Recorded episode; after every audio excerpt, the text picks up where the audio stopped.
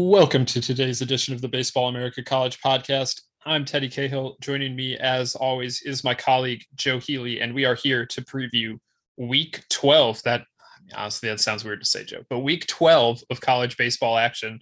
Uh, a, a, fun weekend on tap. Maybe not quite as busy as uh, the last couple weekends. Uh, finals breaks has done uh, a bit of a number on the schedule this weekend, but still a lot of good baseball around the country, and we are going to dive into it now. Uh, Joe, finals break. I mean, it's uh, it's always kind of a weird thing. It's a big one, just just to see how different schools manage it. Uh, ACC schools, Big Twelve schools seem to take these a lot. Would you have appreciated like a finals break as a as a college student? You know, trying to do something like this. Well, yeah, I mean, if, if I was because I was going to ask a finals break from from what precisely? Uh, me playing, you know, uh, FIFA or NCAA football on the couch with my roommate probably would have been a good break to take uh, during finals. But yeah, schedule a finals break into your in your career there. Man, I had those. I had dynasty mode humming though in NCAA football. I think we all did. Um, uh, hope that's coming back in a couple of years. Just throwing that out in the universe because it seems like it is moving that direction. Um, I think actually officially, right? They officially announced that's coming back in NCAA football for EA Sports. They did. Uh, yeah not this year, but maybe next year. I think is the current timeline. Check out uh, friend of the pod, Matt Brown. He's uh, he's all over. Oh yes, haven't yeah, seen true. an update from him lately on that, which probably means there's one cooking. yeah, he has say. been he has been all over that. It's kind of complicated now because teams have to kind of like opt into it, and it's like a kind of a weird thing. So anyway, uh, but if I was a baseball player, I mean, I, I think so because uh, it, it. I mean, on one hand, I guess the baseball is kind of maybe like a a nice diversion from you know trying to finish finals but on the other hand it's just a lot. Like i think it's easy to forget just how much are on these players plates to begin with. I mean this is studying on the bus doing homework on the bus doing exams and turning papers in from a hotel ballroom. Like it's just a lot. And so to have this break i think is is probably extremely helpful. And then oh by the way you get on the other side of this and, and i've heard college players talk about this time and time again that at least the ones on the semester system quarters obviously a little different but on the semester system you know you get past finals in may and like you just get to focus on baseball the rest of the way and that's just a, a beautiful thing and a freeing thing for those guys. So that would be the, the fun part is to to get all that past you you know getting a little finals break getting all that work done and then being able to focus just on the baseball part of it for a month or hopefully in the case of teams making deep postseason runs uh, you know six weeks seven weeks. Um, that that's that's the fun part of the year, and that's kind of what they're what they're working towards. Yeah, anything to get past the actual finals part because that definitely not the fun part. I can uh, I can only imagine. Yeah, I had a uh, my my finals nightmare story is my freshman year of college. I had what later I think I I figured later was a really bad case of strep throat, but being a you know 19 years old this is second semester finals, being 19 years old and you know, not necessarily wanting to go to like the campus. I don't even know if I knew how to go to the campus clinic. Like that sounds stupid, but I like really just didn't know how that worked. So like I didn't want to do that. My doctor back home was back home, and I'm not going to leave campus during finals week to go do that. So I just like gutted out an awful case of strep throat during finals week and you know, hopefully I didn't infect too many people going to classes. And in today's world, like you know, with you know us being a little bit more safe about contagion and whatnot, like maybe it would have gone differently. But as it was, I was schlepping it to classes with strep throat and just medicating myself like crazy. That's otherwise, I you know I feel like it was okay, but that was definitely a, a nightmare finals week for me as a freshman. That is that is a rough one for sure. So shouts to uh to all the whether you're playing baseball or not to uh everyone grinding through finals this time of year. I uh I do not envy you. So uh get to get to the finish line and uh get past it here. All right, so if it's uh if it's a bit lighter week, um really it's just in volume. There's still some really really good series out here. There's uh a rivalry series out in Oregon between Oregon and Oregon State. Um, this one they've played couple of midweeks already, but this one is for the the Pac-12 standings. So that's uh it's a top 25 showdown out west. Uh, you got Auburn and Arkansas in a big SEC West. Um, I mean, we can say it's a title fight, but the SEC West standings are so jacked up, so packed up, I should say that it's not uh it's it's not going to just necessarily be the winner of this series that walks out with uh with first place in the SEC West. But anyway, this could also be a way to describe it. I mean, you, I don't think you were necessarily wrong. Jacked uh, up. I'll take it. I'll take it. Um, so that's a we're gonna get to that. We have a again another kind of title showdown in uh, the Big Ten with uh, Maryland and Rutgers. Um, that one's going to have a really big impact on who wins the the regular season title uh, in that conference. Uh, so we'll get into that, and then uh, a little bit different end of the spectrum. We're going to talk a little bit about Florida and Mississippi State. Uh, that is a bubble showdown, and it really it's not quite must win for Florida, I don't think, but probably is must win for Mississippi State, and it, it's pretty close to must win for Florida in, in some respects. So, uh, you know, we we spend a lot of time talking about the teams at the top end, uh, but we're uh, we're going to spend a little bit of time on on uh, the biggest bubble series of uh, of the weekend. So that's uh, that's what we got on tap, and then of course we'll go under the radar uh, as we always do here. Joe, let's start though out west. Let's uh let's go to that Oregon Oregon State series. I did they ever rename? I, I feel like we say this every year. Did they rename it after they stopped calling it the Civil War, or, is this just a uh, uh, like an in-state rivalry that that no longer has a name? Good question. Let's get let's get Josh Norris on the, on the horn. he would be able to tell us. Uh, yes, he he absolutely would. Well, regardless of what they call this rivalry, it is an intense one, and you know, so it, this year it's a top 25 rivalry. Both of these teams are near the top of the Pac 12 standings. They've played, as I said, twice already in midweek action. Oregon State won both of those. Those games were in Eugene. Um, they Oregon State won by two runs in, in both games. They are in first place in the Pac 12. Oregon is two games back. Uh, now the series moves to Corvallis. And again, this one is the one that counts for Pac 12 uh, title purposes. This is a big deal uh, for the Beavers as they look to kind of solidify themselves at the top of the Pac 12 standings. And of course, it's a really big deal for Oregon as Oregon is trying to get into the hosting mix uh, or keep itself in the hosting mix. I, I, guess I should say they're they're in the mix, and uh, of course the the they are just two games in back of the Beavers, so they uh, have a chance to to close some of that ground here this weekend. Any way you slice it, it's a big deal. But most importantly, just on the pure rivalry aspect, uh, Oregon State, um, you know, of course, kind of the historical power here. Oregon's been on the come up the last couple years, so I, I, I love all facets of this. I love all angles of this series. It, it should be a great one out there in Corvallis it feels like a rivalry that's like maybe finally coming into its own. Obviously, Oregon State was a good program when Oregon came back on the scene, but it didn't take long before Oregon had its downturn. And now you you mentioned correctly that it's kind of coming back up. So maybe this is finally a rivalry that's hitting its stride, and maybe we'll have a sustained period of this being a rivalry that really, really matters, not just in the Pac-12, but but nationally. That would be, I mean, huge for the Pac-12, frankly, just because the we understand inherently that that there just aren't as many rivalries that resonate nationally on the West Coast as there are in other parts of the country, and even in baseball. And to have something like that would be, I think, huge for the for the West Coast. So, uh, but before you expand mm-hmm. into this week, just on the rivalry point, I, I, was thinking about this. Mark Wasikowski has been in the job for just a couple years now. This is Mitch Canham, you know, also just in the job for for a few years now. They came in, I guess this is the third year for both team, both both Canham and and Waz. And you know, it's interesting that they came in together, of course.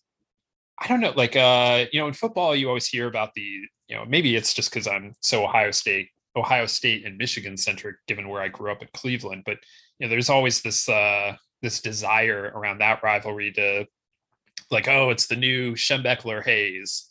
Uh heard that so many times like oh like brady hoke's gonna gonna be the foil for for ohio state here for the next 10 years you know whatever it's been um and it, it obviously never happens but we don't hear that much in in college baseball no matter what it is i mean the you know clemson and south carolina with uh with, with leggett and tanner was was nice but that just wasn't the focus i don't know i that that Waz just a thought i had that those two guys was and Canham coming in together, I mean, it, it makes for kind of a, a fun, another fun aspect to this rivalry.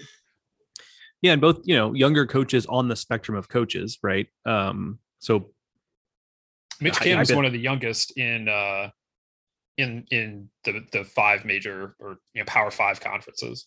Yeah, and you know, and, and Waz certainly he had a longer career as an assistant, obviously, but um, you know, a younger guy, like I said, on the spectrum of coaches, and so hypothetically, this could be something that goes goes on for for quite some time. So that would be again good for this rivalry, good for the Pac-12, good for the sport, all of those things.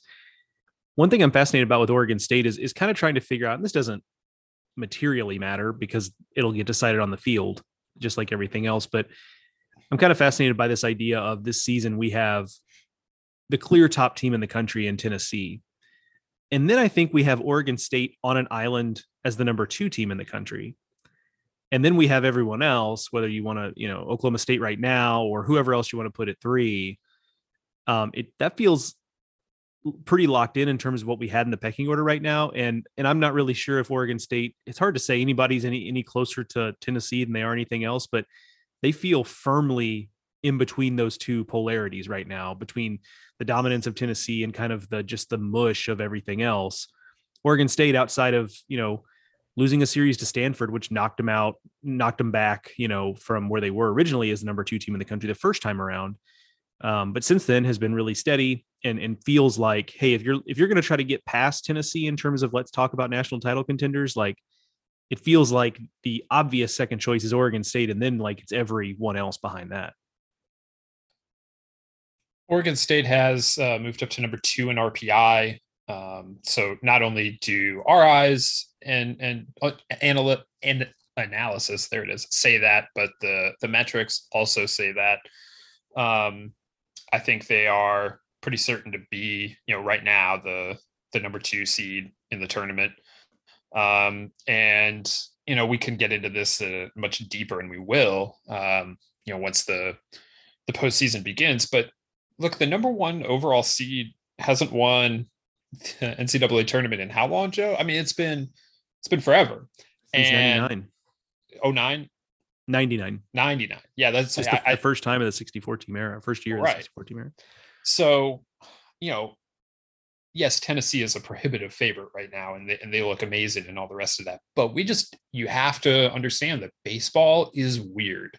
And, you know, I, I, I know nothing about whether they've they they peaked early or any of the rest of that. I just know that this game is a weird game, and we're talking about not uh, you know a, a, pretty short sample size. You know, it's it, a regional weekend is weird. A, a, super regional is just one weekend. Anyone can lose in one weekend, and you know, so yeah, we do need to. You, you can't just give the title to Tennessee, and Oregon State is one of those teams that is certainly looks like they're capable of going and getting it done. And I mean, we could talk about the many reasons why that's the case, but I, I just love the depth that they have offensively, and they are uh, increasing that depth on the mound. They're getting healthier, and uh, you know, they in the absence of some of those guys who, who are now starting to come back, they had to to dip into some other other players. You know, Jacob Kmatz, a big time freshman recruit, has uh, has come on strong the last few weeks. It seems like, and uh, again as they get healthier they they're getting some of those uh, more experienced veteran top end guys back it, it's uh it's becoming more like the the pitching staff that i thought it was going to be at the start of the season yeah i mean the depth on eh, we've talked about it before but the depth in the lineup is is kind of insane because it's not this isn't tennessee's lineup to draw that comparison again right in terms of like the numbers but outside of tennessee like it's as good as as anybody and i think even though uh, they don't have the highest average in the country. They don't have the most home runs. It's not like they're crazy stolen base offense like, you know, Wofford, for example, running all over the place. It's just really solid. It's, I mean, they they they feel comfortable with like 12 or 13 different guys. They will play anyone. Like they, you know, last weekend, you know, they Jabin Trosky, who has played, you know, coming into that had played three games since the month of March coming into the weekend against Utah, and he's played in every game since the beginning of the Utah series. And that's not all that uncommon uh, for Oregon State. They just play matchups. They play who they they think is best in a given spot, and more often than not, they end up being right. That's the thing. And so, between that and the fact that I think it shows the depth that you know this this lineup is is doing what it's doing without guy a guy like Jake Dukart, who was a pretty steady guy last year for them, or Matthew Gretler being really the centerpieces of it, or being a big part of it anyway. I mean, they're they're both struggling a little bit at the plate this season. You know, it's been the guys we knew, you know, uh, Wade Meckler and, and Jacob Melton taking huge step forward. Garrett Forrester being solid again, but obviously Travis Bazzana has has been a big piece of it right out of the right out of the gate. And then it seems like everyone has just kind of gotten better. Everyone has taken that step forward. Um, whether it's terms of the numbers or a guy like Jacob Melton, who last year played half a season, and you kind of wondered, uh, okay, like his numbers were great for half a season, but how real was that? And he showed us this year that it, it is really real. And then on the mound, you mentioned the health. I think that's 100% right. I also think there's something to be said for it feels like they really, especially now that Pfennigs is getting healthy, they really know who they are on the mound. You know, it's it's Hjerpe, it's Kmatz, it's Pfennigs. And the bullpen, it's Ferrer, it's Sebi, it's Ryan Brown, it's Mitchell Verburg. That's the core. And they've got some other depth pieces around. I don't want to suggest those are the only guys who would ever pitch in a big game, but those are the guys they're really looking at. And I, so I think as the season has gone on, what you're looking to do if you are a national title contender is really figure out and have a very clear picture of who we are as a team. And I think offensively, we've known all along. And on the mound, it feels like that is firming up as the season's gone on. These are the two highest scoring offenses in the Pac 12. Um, Oregon State at 7.9, Oregon at 7.7 and you know so we, we spent some time there talking about how great oregon state's depth of the lineup is. You know they have some stars. Jacob melton is a you know potential first round pick. And um, you know we've some of the praises of uh, my freshman of the year pick travis Bazzana before. And you know we can do it again. Uh, but oregon obviously has a really good deep offense as well and in a year where their pitching plan just has not worked out mostly due to injuries uh, that offense is the reason why they can come into this weekend only two games back of of Oregon State with an RPI in the top 25 and if they're able to get anything done this weekend, you know, might be looked at as a host. Uh, and frankly, might be looked at as a host anyway if they're able to maintain their general positioning in the Pac-12. Um, the West Coast right now really only has one lock as a host, and that's that's Oregon State. Um, you know, I have Gonzaga still hosting in the latest update, but with an acknowledgement that their RPI is slipping. And, you know, Stanford I still have hosting, but same after they lost to, to Washington State. Um, you know, so there, there's, it's not like they're going to put a second host uh, out west just to put a second host out west, but there, there's room here for for an Oregon team to host if they can get hot. Uh, and, and, so the point I, of, all of this is that their offense has been a huge part of of why that's been able to to happen. And you know, it can't be lost that they lost what they lost offensively last year. Aaron Zavala uh, was an All American and you know a, a, second round draft pick. He got drafted, and Gabe Matthews was. Uh, and Kenyon Yovan were exceptional veteran hitters in the heart of the lineup, and they graduated. And uh, here Oregon is just continuing to click offensively, and and I, I think that that's uh, we, we can't lose sight of j- just because it, it's been this way all season and uh, you know maybe it's understandable because Mark Wasikowski is, has been such a good offensive mind throughout his his coaching career.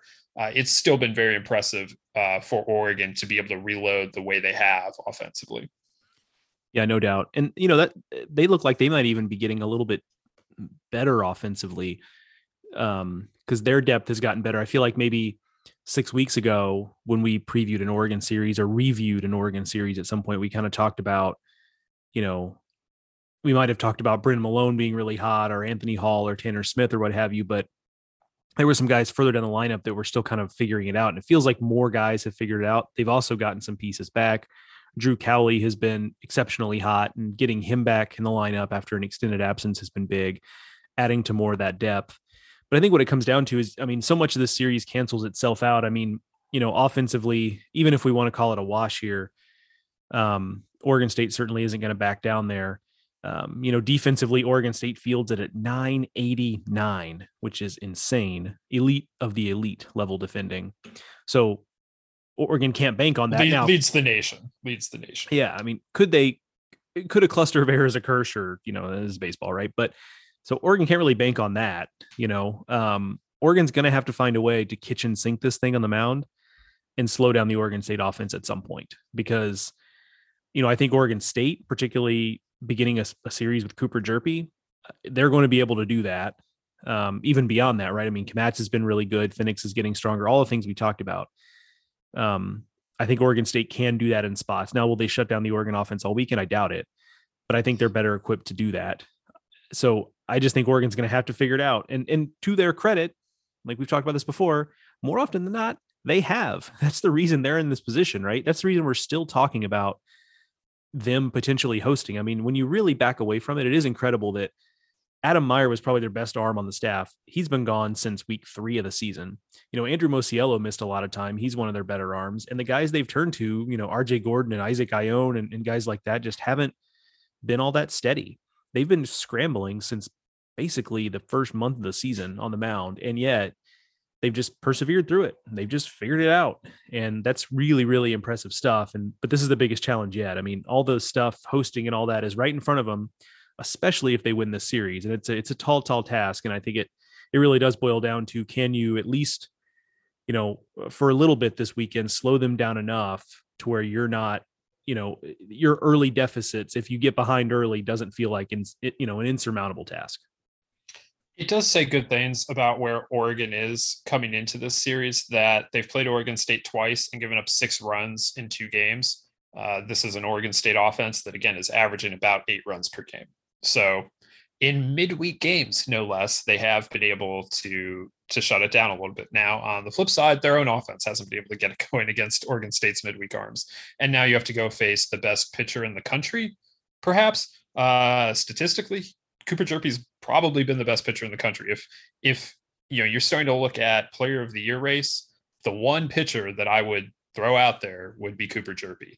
And he absolutely can be a difference maker. We've seen him be a difference maker for Oregon State. And I kind of think that he is the difference in this series. And uh, the Beavers have him, and their Oregon just doesn't have a guy to counter that right now.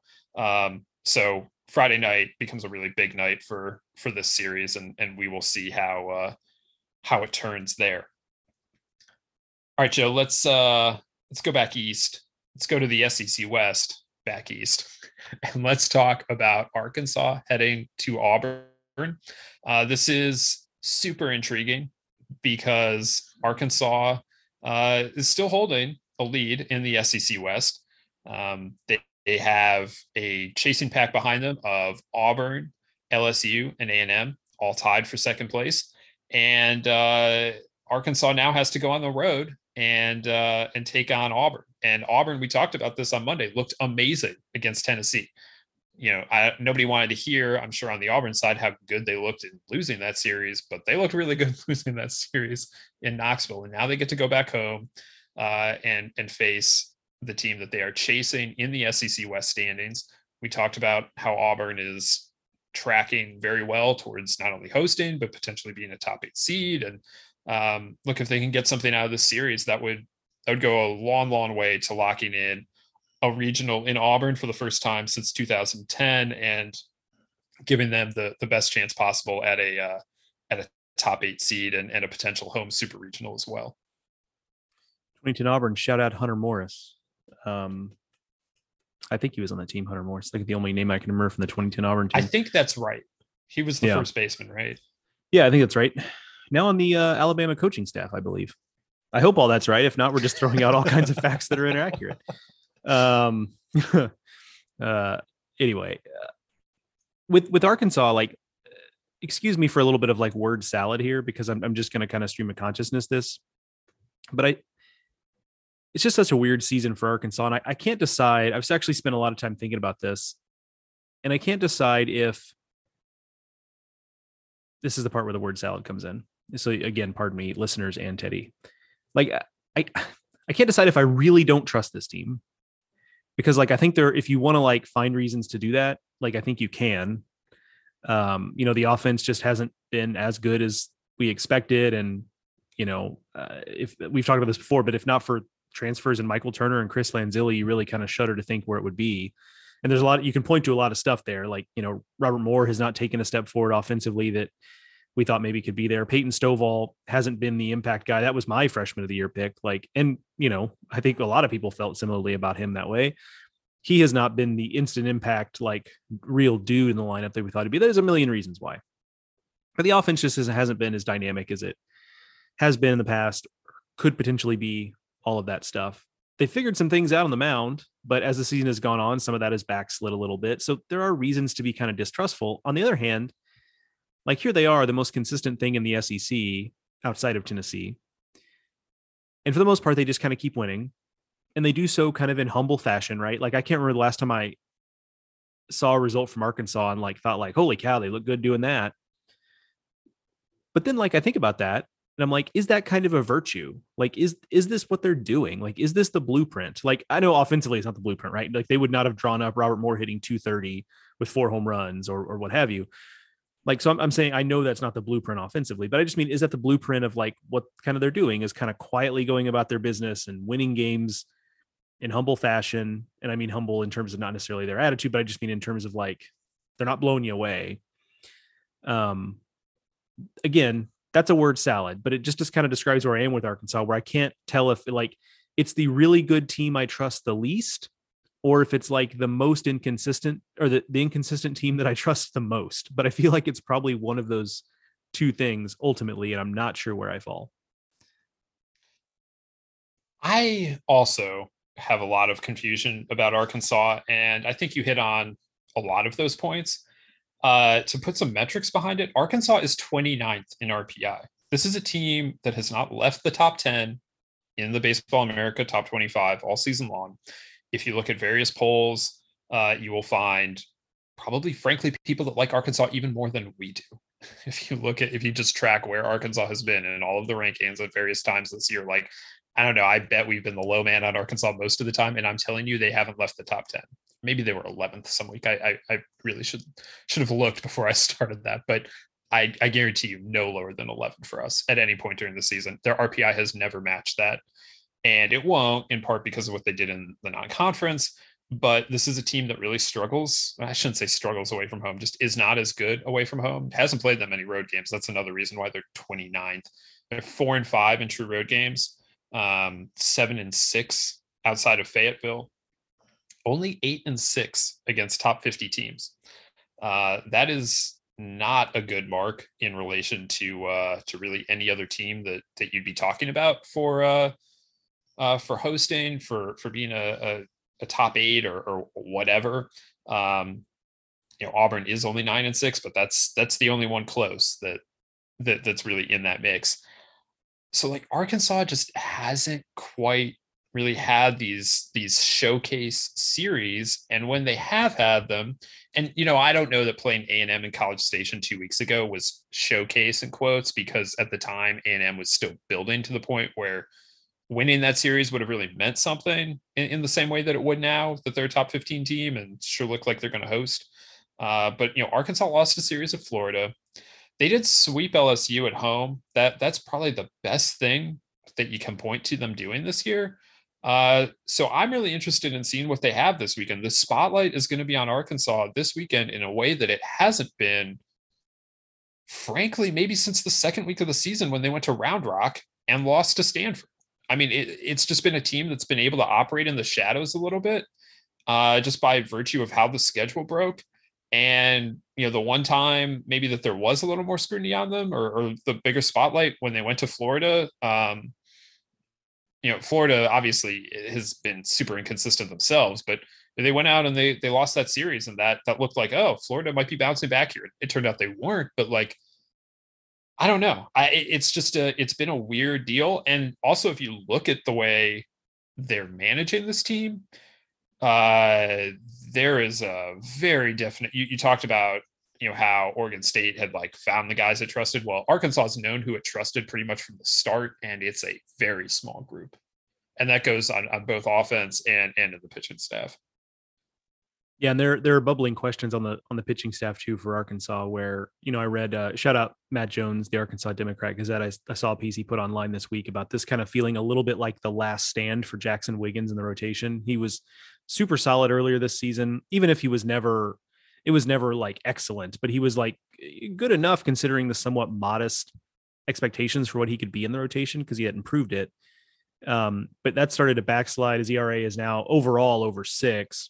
or uh, approaching six, I should say, and that you know, uh, it, Dave Van Horn in, in the piece by Matt, like Van Horn kind of gave voice to that a little bit of like, yeah, we're we're sticking with him for now, but we do have options. We we have considered some other options if we have to go a different direction. I'm paraphrasing, of course, but that's more or less where it's at. So, like you, you say that, and that's absolutely true. And I think it's eh, we can see it in, in someone like that right now, where it's really feels kind of week to week on him as as the third guy, and I think what's helped that a little bit is one, obviously Connor Noland. Like we can't say enough about how the steadying influence he has been in the in the in the pitching staff generally. And then Hagen Smith, after kind of hitting a little bit of a dip, feels like maybe he steadied the ship a little bit. And when it comes to freshmen, you're often that's kind of what you're looking for is the boomerang, where you know maybe you come out hot and let's man, this guy's you know this is the next one of the next big things in college baseball. Then you maybe hit a little bit of that freshman wall or uh, however you want to describe it and then maybe you figure out a way to get past it and maybe that's what's happening here. You certainly hope so, even though the innings thing is going to be for any freshman uh, something you have to watch. But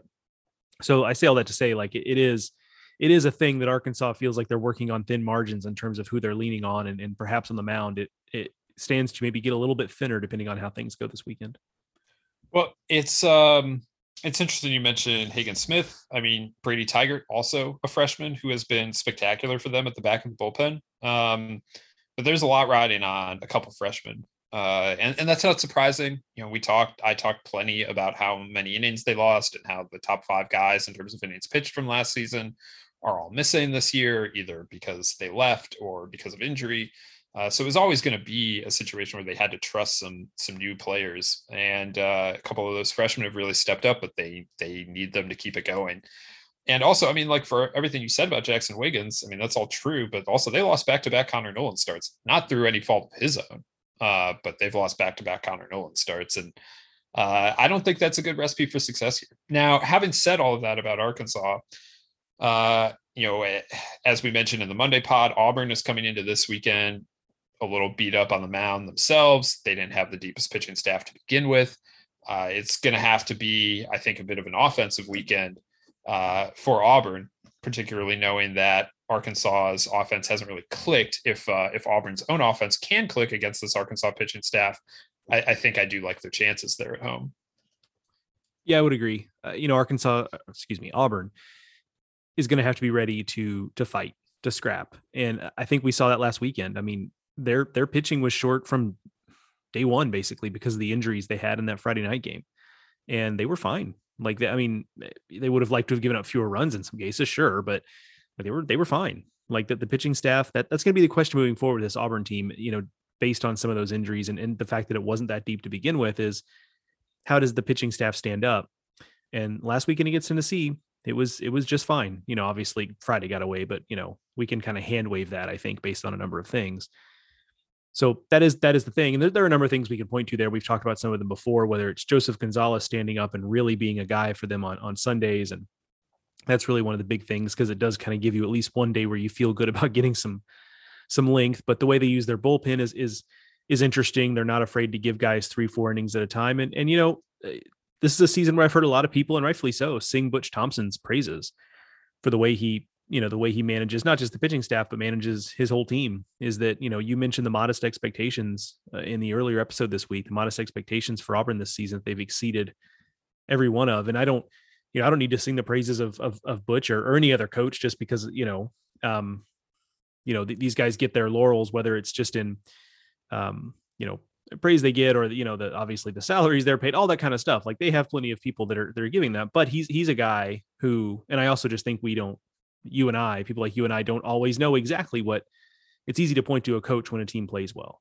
It's easy to point to a coach whenever teams like exceed expectations. And the reality is, we don't. There are a lot of things that play into that, and we don't know. However, I say all that to say, like I hear that refrain enough to feel pretty confident that like he is just someone who, you know, can upgrade the play of his team based on just the way he's able to kind of manage things. And so um, I think this this has certainly uh, he's going to be stress test again down the stretch, just based on having to deal with some additional adversity. But um, based on what we saw last weekend, I think this is um, this is going to be an team that's going to be ready to fight. They're going to be at home. That helps. And and you mentioned up top. Hey, you know, Auburn, do you want to host?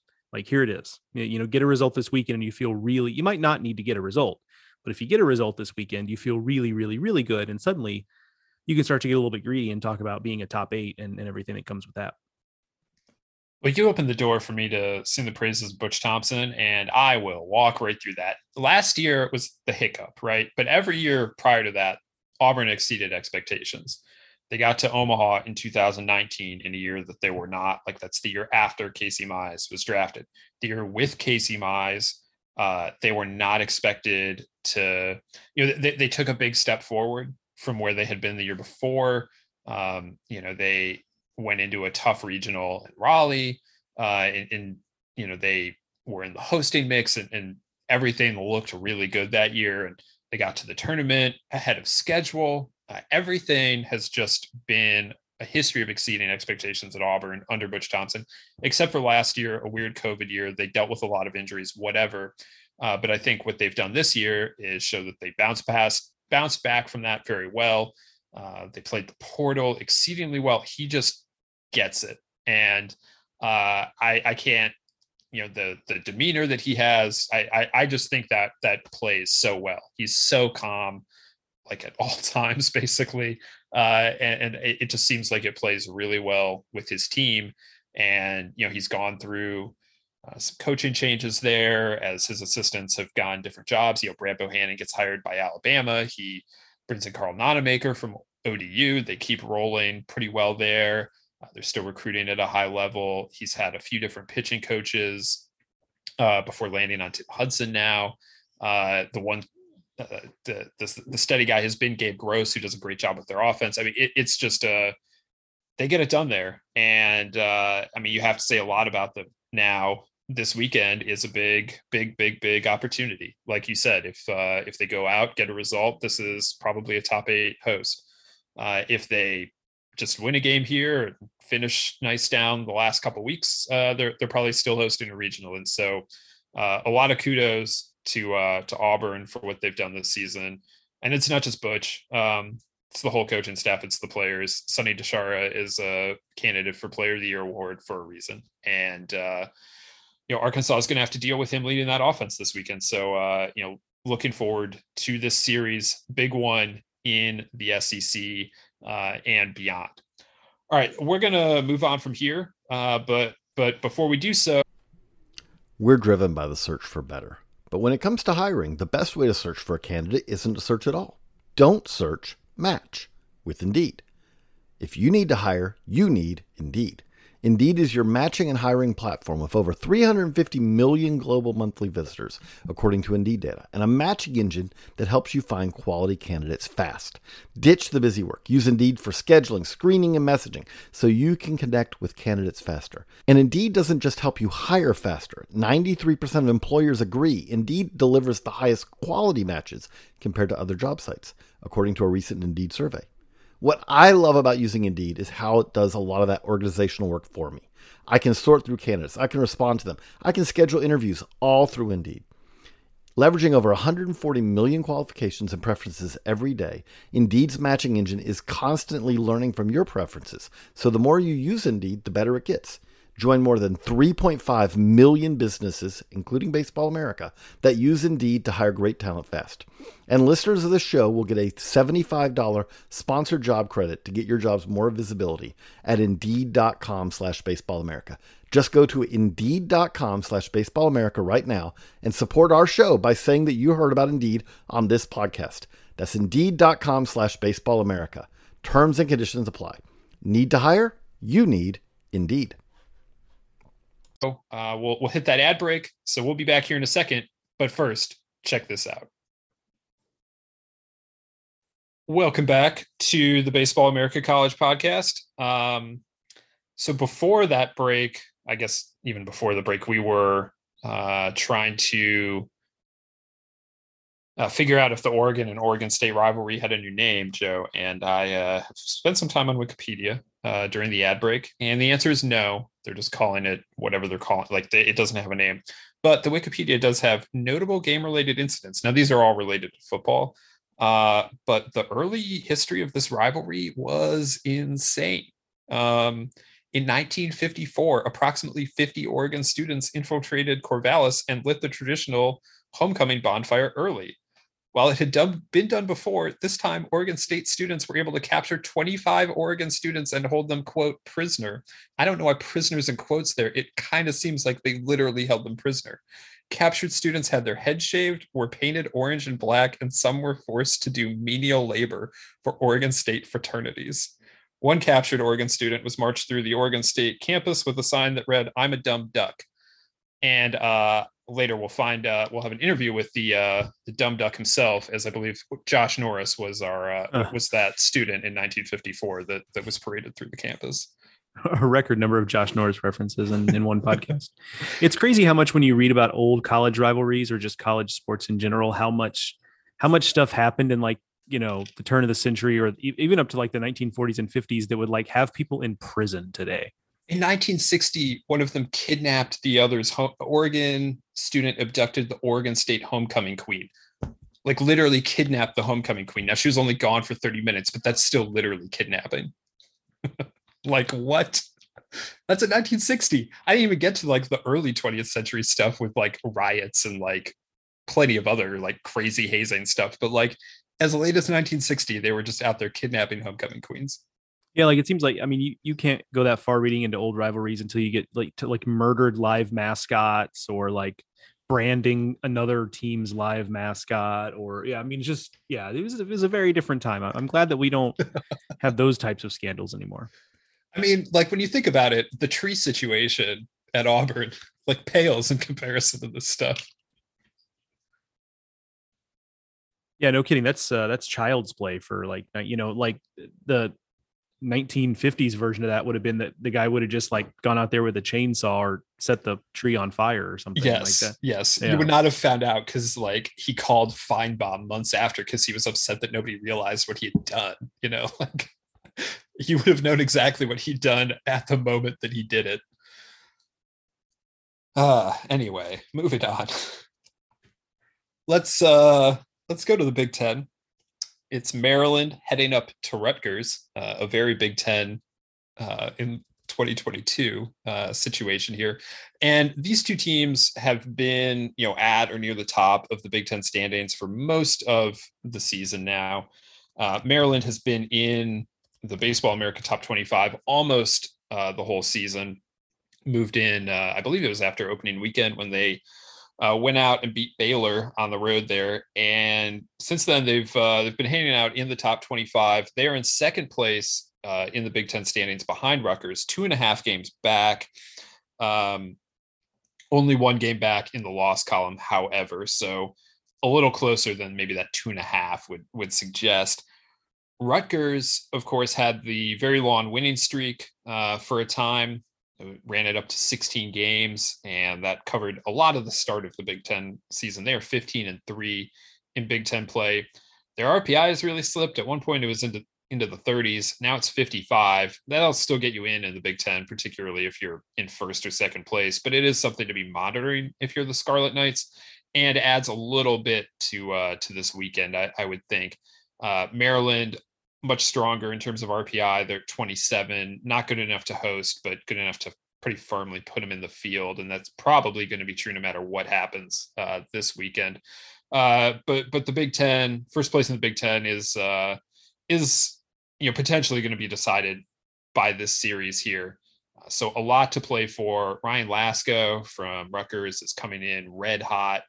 He's hit like I feel like six home runs in the last week. That, number might may actually be five, whatever. He is he's coming in red hot, Rutgers center fielder, and uh, Ryan Ramsey of uh, of Maryland threw a perfect game last Friday. So a lot of star power here, a lot of a lot of you know just good teams here at the top of the Big Ten, and and you've got uh, you know implications towards the title race. I don't know what more you'd want in a series uh, in May. And the Big Ten Expansion Bowl. Um, because yeah, it is it is a not not the um not not what you think of with the Big Ten series, but this year it's it's you know probably the biggest series in the conference, and it's it's kind of strange that it feels like Maryland has dominated, and yet they're not in first place in the Big Ten. And to add another layer on top of it, unless they sweep this thing, they're not going to end the weekend in first place. like they could win this series and still finish, still end up behind Rutgers because they are two and a half behind Rutgers as we as we stand today. So you know, just it's it's weird. It's it's a weird situation. Um, that's that's the Big Ten. We've talked about that a million times. The scheduling makes it so. Um, so maybe we do get a little clarity in the, especially if Rutgers wins the series. I think we do get a lot of clarity in terms of the standings. I think generally though, in the more, uh, which is it's more interesting and also more um, less quantitative than this is it feels like we're really actually going to get an idea on Rutgers here. I mean, they lost a series to Iowa, so we we kind of got an idea there. But you can lose a like uh, even good teams, except I guess Tennessee this year, lose series, right? And so uh, even if we're willing to kind of like give them a little bit of a mulligan on that one, like I think this series will tell us a little bit more because if they lose this one too, I think we'll know a little more about what this Rutgers team actually is. Now, again, they will still be leading the Big Ten in all likelihood unless they get swept. But if if they lose it, I think we know that this Rutgers team is is much much better than the predecessors uh, that Rutgers has put out there. But but maybe it's just not quite ready for prime time, and it's been propped up a little bit by some favorable scheduling and or the, the the, fact these things are related, but the fact that teams that you know three or four years ago would have described a gauntlet in the Big Ten, like Minnesota, Nebraska, Indiana, Ohio State, are just all not very good this year, and they've gone through all of those teams. I say that in part because I don't want to lose some of the big, big picture stuff here, which is Rutgers was pretty good last year and obviously didn't amount to anything because there was no Big Ten tournament. It was a weird year, all of that stuff. Um, I don't really want to lose sight of the fact that even Rutgers just being in this position where they're laying waste to the the, the worst teams in the Big Ten with relative ease, and we're sitting here like kind of thinking about like whether or not they're actually the best team in the Big Ten, just them getting to this stage is incredible for this program and like should be celebrated because this is a team that has never made a Big Ten tournament. And now that's a relatively short history. I get it.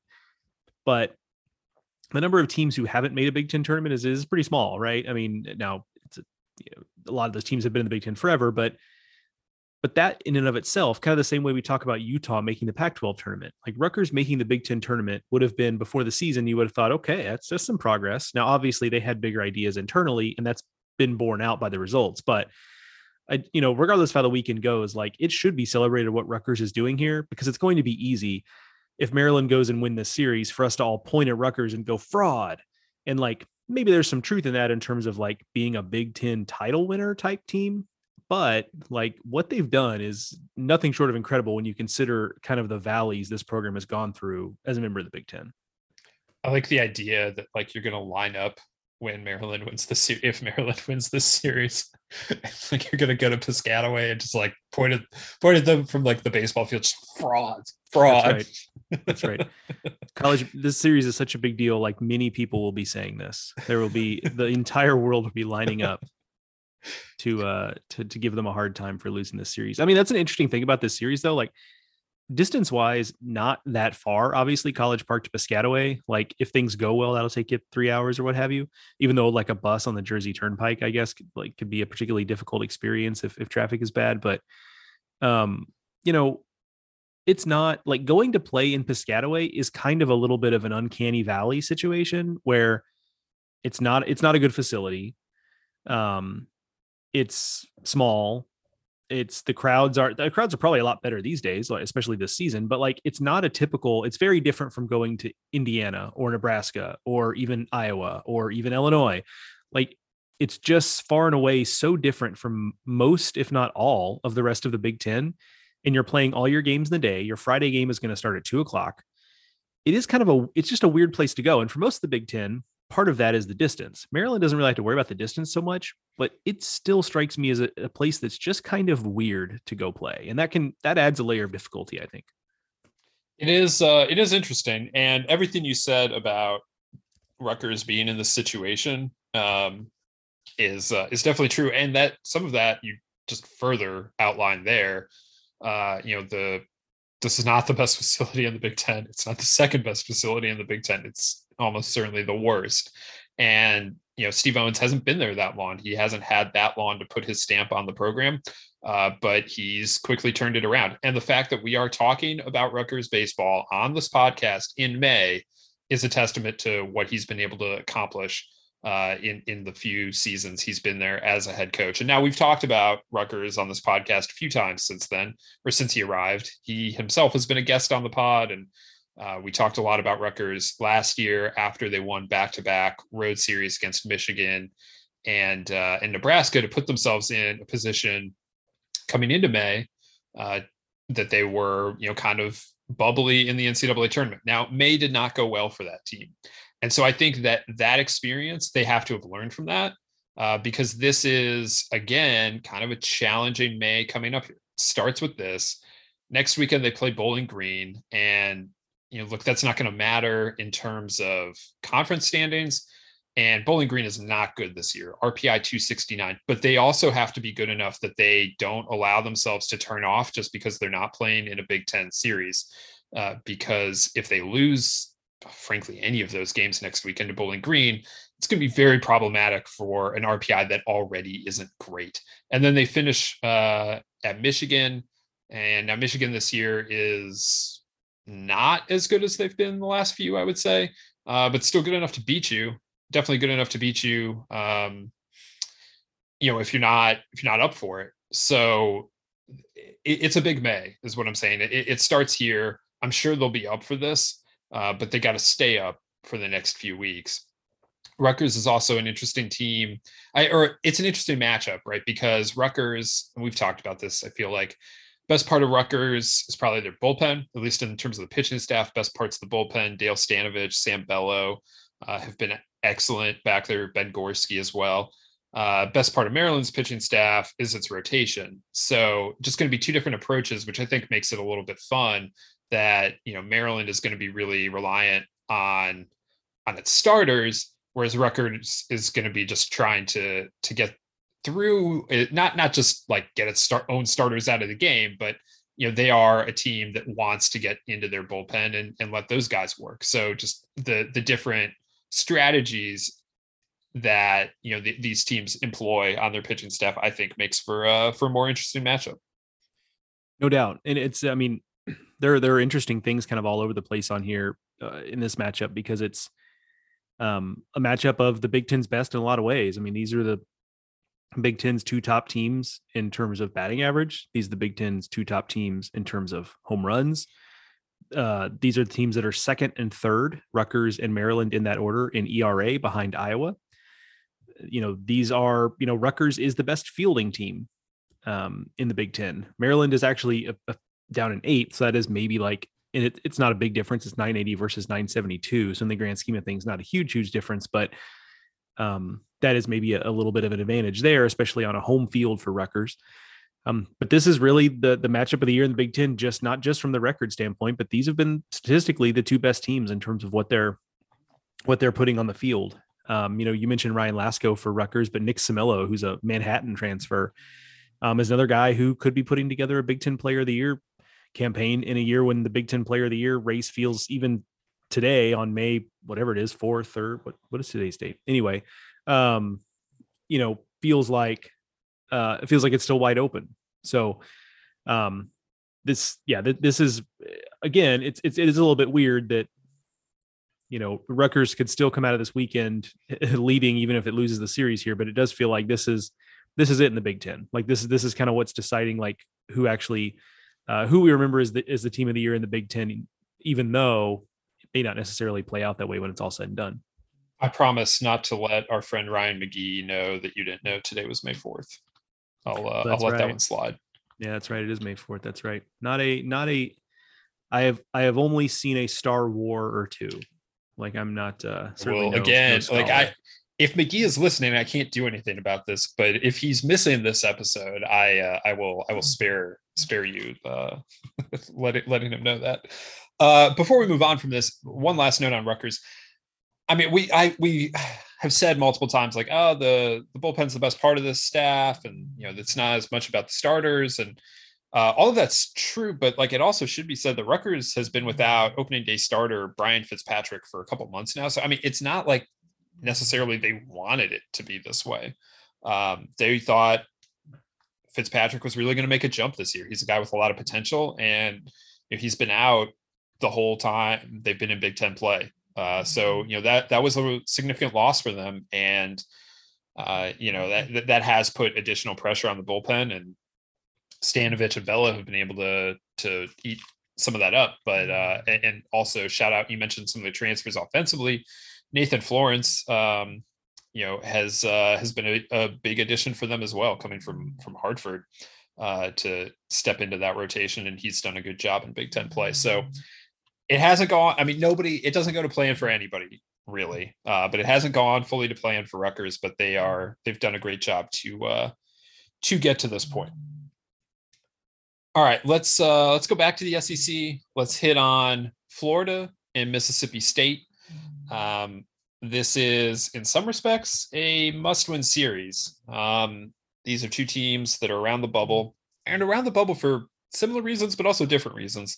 Mm. Florida is 8 and 13 in the SEC coming into this. Their RPI is 20. Their strength of schedule is number three. And mm. what that RPI and strength of schedule mean historically is that this is not a team that needs to get to 15 SEC wins. You mm. just have to go back to last year, look at what LSU and Alabama's resume was getting into the NCAA tournament. All of that looks pretty similar to Florida. All of that means Florida probably needs only about five more SEC wins over the next three weeks. Now, five wins in three weeks doesn't sound that like a ton. And when you're playing Mississippi State, Missouri, and South Carolina, all three teams also under 500 in the SEC, it seems like it sets up pretty well for Florida to get that done. Except that um, Florida is now without Hunter Barco, who had Tommy John surgery today as we record this on Wednesday. Uh, so they're missing their ace, and they're on the road both at both this weekend and next weekend against Mizzou. And just ask Mississippi State how tough Mizzou can be. Um, you know, one of Joe's favorite things is that everyone that sees Mizzou this year says, "Oh, they're a lot better. They are winning, eh, not enough better that they're going to, you know, win enough games to to make the NCAA tournament or anything, but it's not it's not an easy series uh, that Florida has next weekend at Mizzou. So that's where Florida is. Mississippi State is uh, does not have the metrics in their favor at all. They are nine and twelve in the SEC or in the SEC. Their RPI, however, is 86. Their strength of schedule is 66. Their non-conference strength of schedule is 269. Uh, not a whole lot of credit is going to be given to them uh, you know they are they are just going to have to win the requisite number of SEC games, and so that means that they need either five or six more SEC wins themselves. Probably emphasis on six, and you know remember SEC tournament counts. Uh, all conference tournaments count toward the committee counts conference tournament games as conference games. So if you just are looking to get to a number, um, you know those do count in Hoover. So Mississippi State has Florida at home, at A&M, and home against Tennessee. Uh, so it, eh, Mississippi State is really going to need to make some hay this weekend, given what what is on the rest of the slate. So, uh, big weekend from a from a bubble perspective there in Starkville, which is not, I think, what anyone would have expected from the series at the start of the season. Everyone would have expected us to be talking about this series, but because it should have been like a top ten series. Yeah, you've got a couple of those. Isn't isn't um Ole Miss this weekend is also speaking of Missouri is playing Missouri this weekend? Do I have that right? Uh, I believe yes. correct. Yeah, in Oxford. So like this series, if you if you gave us a series before the season, we're like, okay, you know, this is like SEC title type type stuff, right? And like, no, it's a it's a bubble matchup. And then you know, Missouri and Ole Miss, like I think you that obviously looks like a big mismatch, but like that's a battle to get to Hoover you know so um like things are things are just different man in the sec this year uh yeah not, friday not night expected. should have been like the best pitching matchup of the year or one of them anyway with barco going against sims. Instead they both have had tommy john surgery now. yeah we, we get neither. Yeah. Uh, setting aside for Mississippi State, you know, it's interesting to me that setting aside like the the leadership part, which I'm I'm not setting it aside because I don't think it matters. I'm just setting it aside because I it's not necessarily part of this conversation you know, when they when they lost the pieces they lost, Rowdy Jordan, Tanner Allen coming out of last year, you know, we, we started to have some questions about the Mississippi State offense. And like, I think they've actually found the guys offensively. You know, it's kind of funny looking at their stat line. Now, by the way, these two teams both in the top 10 in the country in home runs. I did a little thing in three strikes this week about the team home run leaders. Both of these teams in the top 10 in homers. Now, Florida got there uh, just now because they hit six home runs against South Florida in the midweek. So that got them into the top 10. They previously were not. I had to edit that this morning, as a matter of fact. Um, but anyway, regardless, Mississippi State's kind of like speaking of the transfer portal, RJ Yeager, after a slow start, has really hit the ball well. He leads in with 16 home runs. You know, Brad Cumbest has taken a step forward. You know, Kamren James seems to have taken a step forward. Like, you know, uh, you know, he was a guy I feel like that was, you know, kind of one of those guys that struck out a lot and, you know, he'd run into a ball. Like he's improved. Uh, Logan Tanner's more or less the same hitter he was last year. He's not taking a step back. Hunter Hines has been an instant impact guy. You know, just you know, up and down the lineup, it, it feels like they found the guys offensively. And whether it's because the pitching just hasn't been good enough to make up for that or to help them, which I think is is true. as part of that, or just because you can replace some of the statistics, but you can't necessarily replace the people. And that's where you start to talk about like the leadership stuff, the intangible stuff, whatever it is. It's probably a combination of those things, but you know, one of the big questions we had was was what is this offense really like? How much impact is going to be in this offense? Like, how much are they going to hit? Like, it feels like for the most part they got that part right. Um, but the injury to Sims obviously set them back. A couple of other injuries in the pitching staff, Stone Simmons, guys like that, have have been impactful. They haven't necessarily found other guys on the mound the same way they found guys in the lineup, but um, that part of the game is is really working for them, and it just hasn't quite been enough. And you know they might still end up getting to a regional, which I think they deserve um, some credit for kind of fighting their way to that. But um, that you know they, they did kind of figure out one side of this thing, and it, it just hasn't quite been enough on the other. That series loss last weekend is really going to hurt Mississippi State. I feel like just the way that this finishes, even if they win this weekend against Florida, the fact that they now have to go to College Station, we've talked at length about how well A&M's playing right now. And then they play Tennessee on the final weekend, and their best hope for that, I guess, would be that Tennessee at that point has clinched everything it cares to clinch and just is kind of cruising to the finish. But I don't know that Tennessee has that in them, you know, like uh, so I, I just wouldn't want to leave anything to that series. So I mean that that's part of what makes this weekend such a big deal uh, for for them. For the Gators, uh, you know they're they're coming off of a series win against Kentucky, um, and that that's gives them a, a bit of momentum after a couple tough weekends against Vanderbilt and Tennessee. Uh, everything that seems manageable in front of them, but this is a team that just hasn't been very consistent this year and has had some really bad moments. So you know they have popped up every every now and again and, and done something that reminds you how talented they are they won that series against arkansas you know they they have things like that on the resume. They are one of two teams that has a series win against miami. I know that's going back a ways but like they, that's on their resume.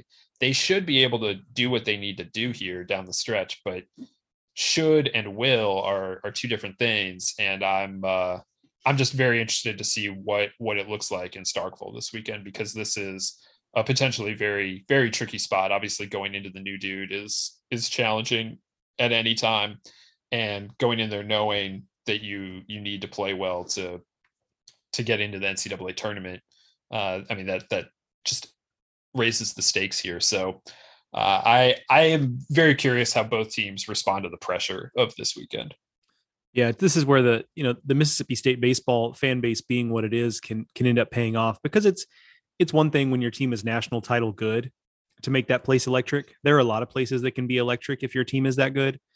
Mississippi State obviously is an order of magnitude better than that when they're that, but I'm just saying like a lot of places can give you a great atmosphere like that. But when your team is just kind of meh, like and their fan base still shows out and gives them you know a good atmosphere like that's where you really can have that home field advantage and you need it because there are also a lot of places that when their team is pretty meh like this don't really turn out and don't really give their team that kind of advantage so this is where that that that legendary fan base can kind of make a difference i feel like in this case for florida feels like a, a big thing is is is the brandons on the mound i mean brandon neely has has given them a little bit of a jolt last week against kentucky he was he had thrown four hitless innings and had to come off because of a rain delay so didn't get to extend that and see how far that would go. But he's picked them up a little bit when they've really needed it on the mound.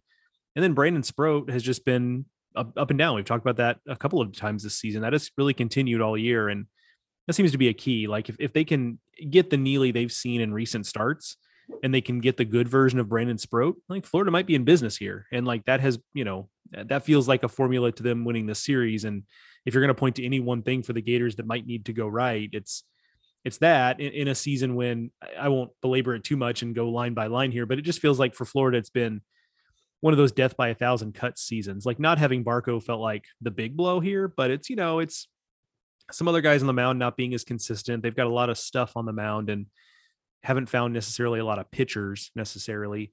Uh, the offense has had a couple breakout stars, but there are some other guys that haven't taken steps forward. It just kind of feels like a lot of little things that have conspired to have Florida underachieve. But they, uh, like Mississippi State, they still have a chance to kind of get things going and at least get to the postseason and, and build something here. Because look, when you're this talented, this goes for both teams.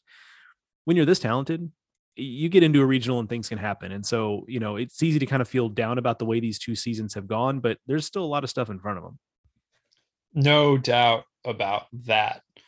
Uh, all right, Joe, let's uh, let's go under the radar. What do you got for us this week?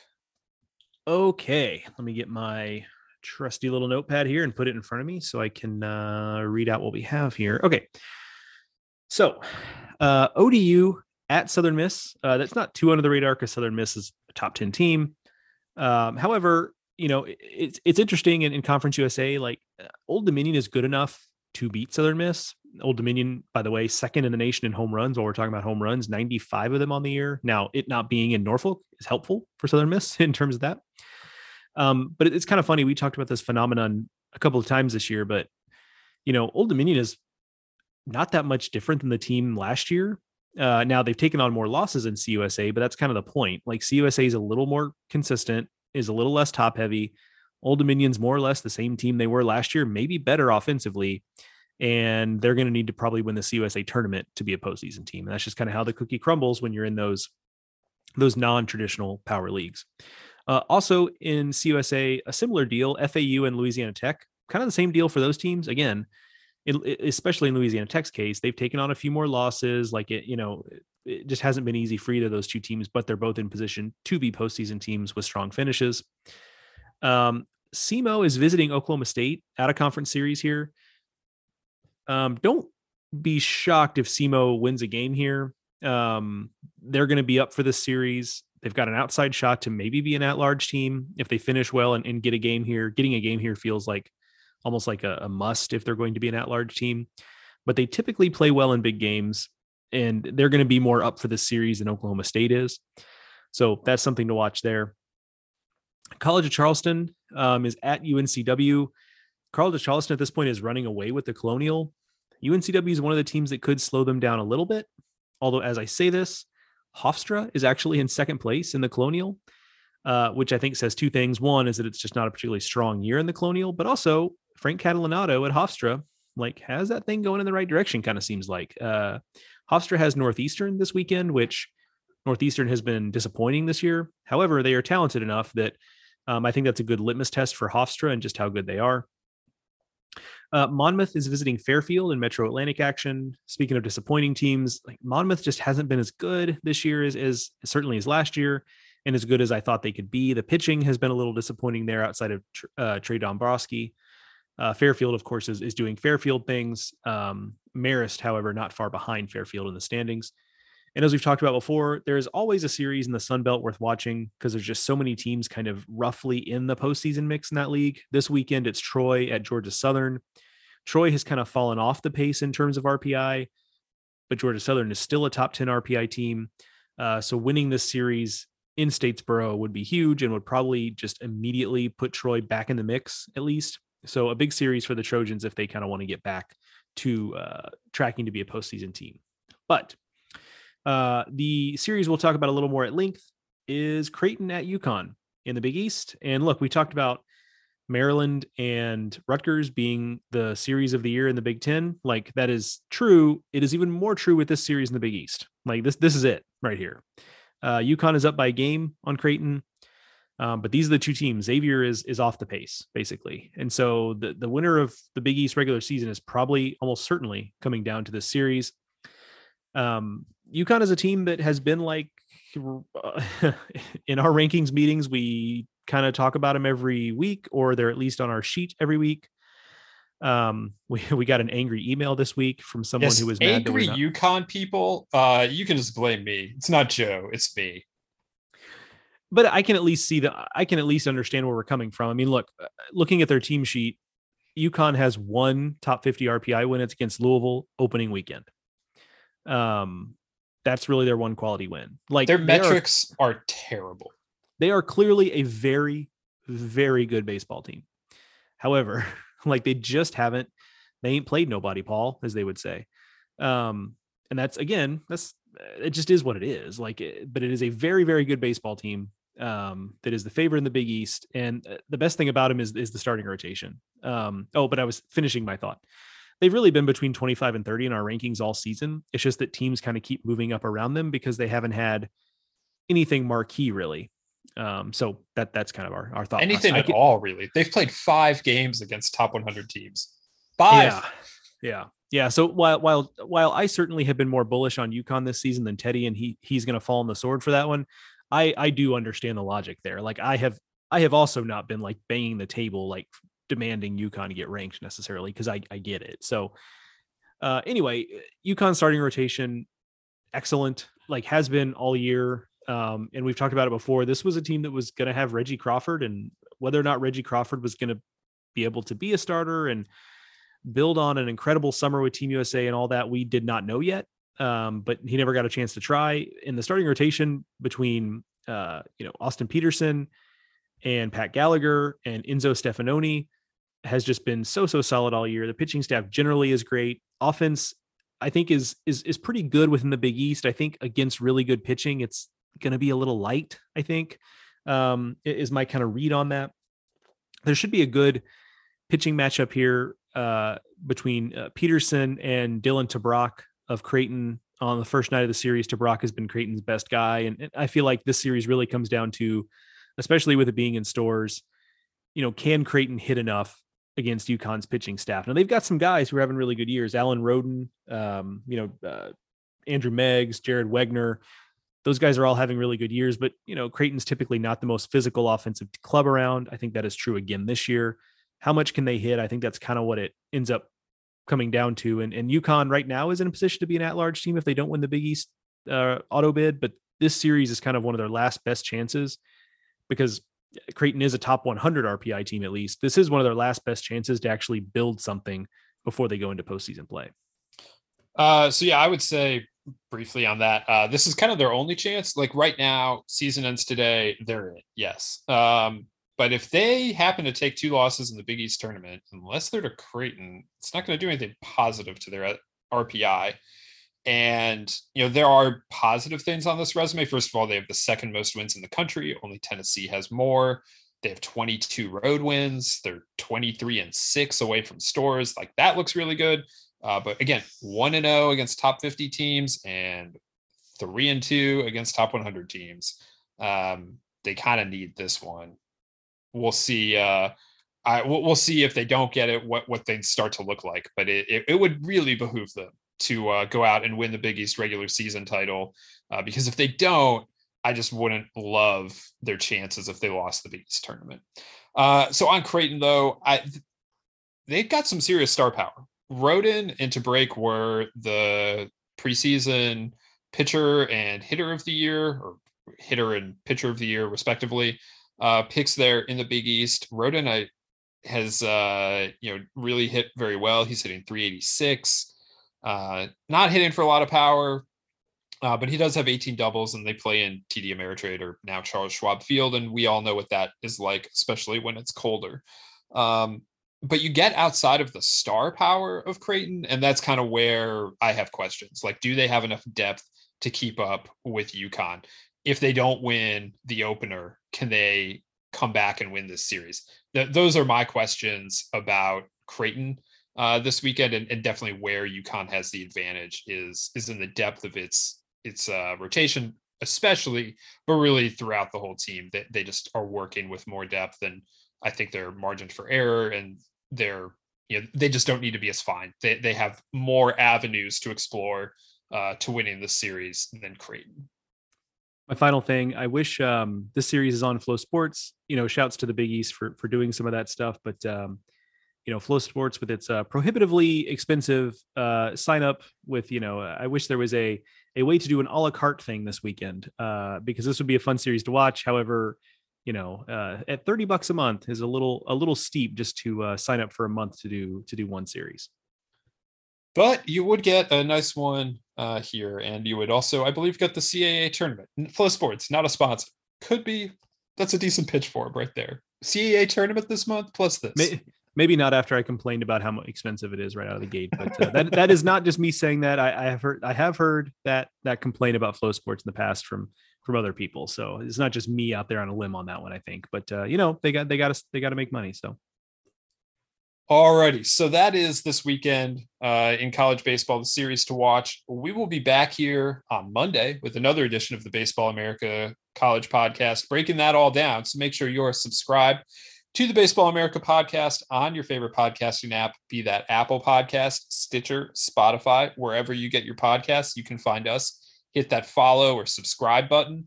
And if you can, hit the the, the rate and review. I think uh, pretty much everyone's open to that now. Spotify added that even. So uh, if you haven't given us a rating or review, we really would appreciate it as we get down the stretch here. It does really help us and help other people to find the podcast. And so if you're enjoying this, hopefully you can uh, uh, help somebody else find the love or help spread the love, help other people find us uh, as we get down to the business end of the season. You can follow us on Twitter. I'm at Ted Cahill. Joe is at Joe Healy BA. And of course, there is plenty to read over at baseballamerica.com, and there will be throughout the weekend. Uh, all right. That does it for us today here on the Baseball America College Podcast. We will be back here on Monday. Until then, thank you for listening. For Joe, I'm Teddy. We'll talk to you next time.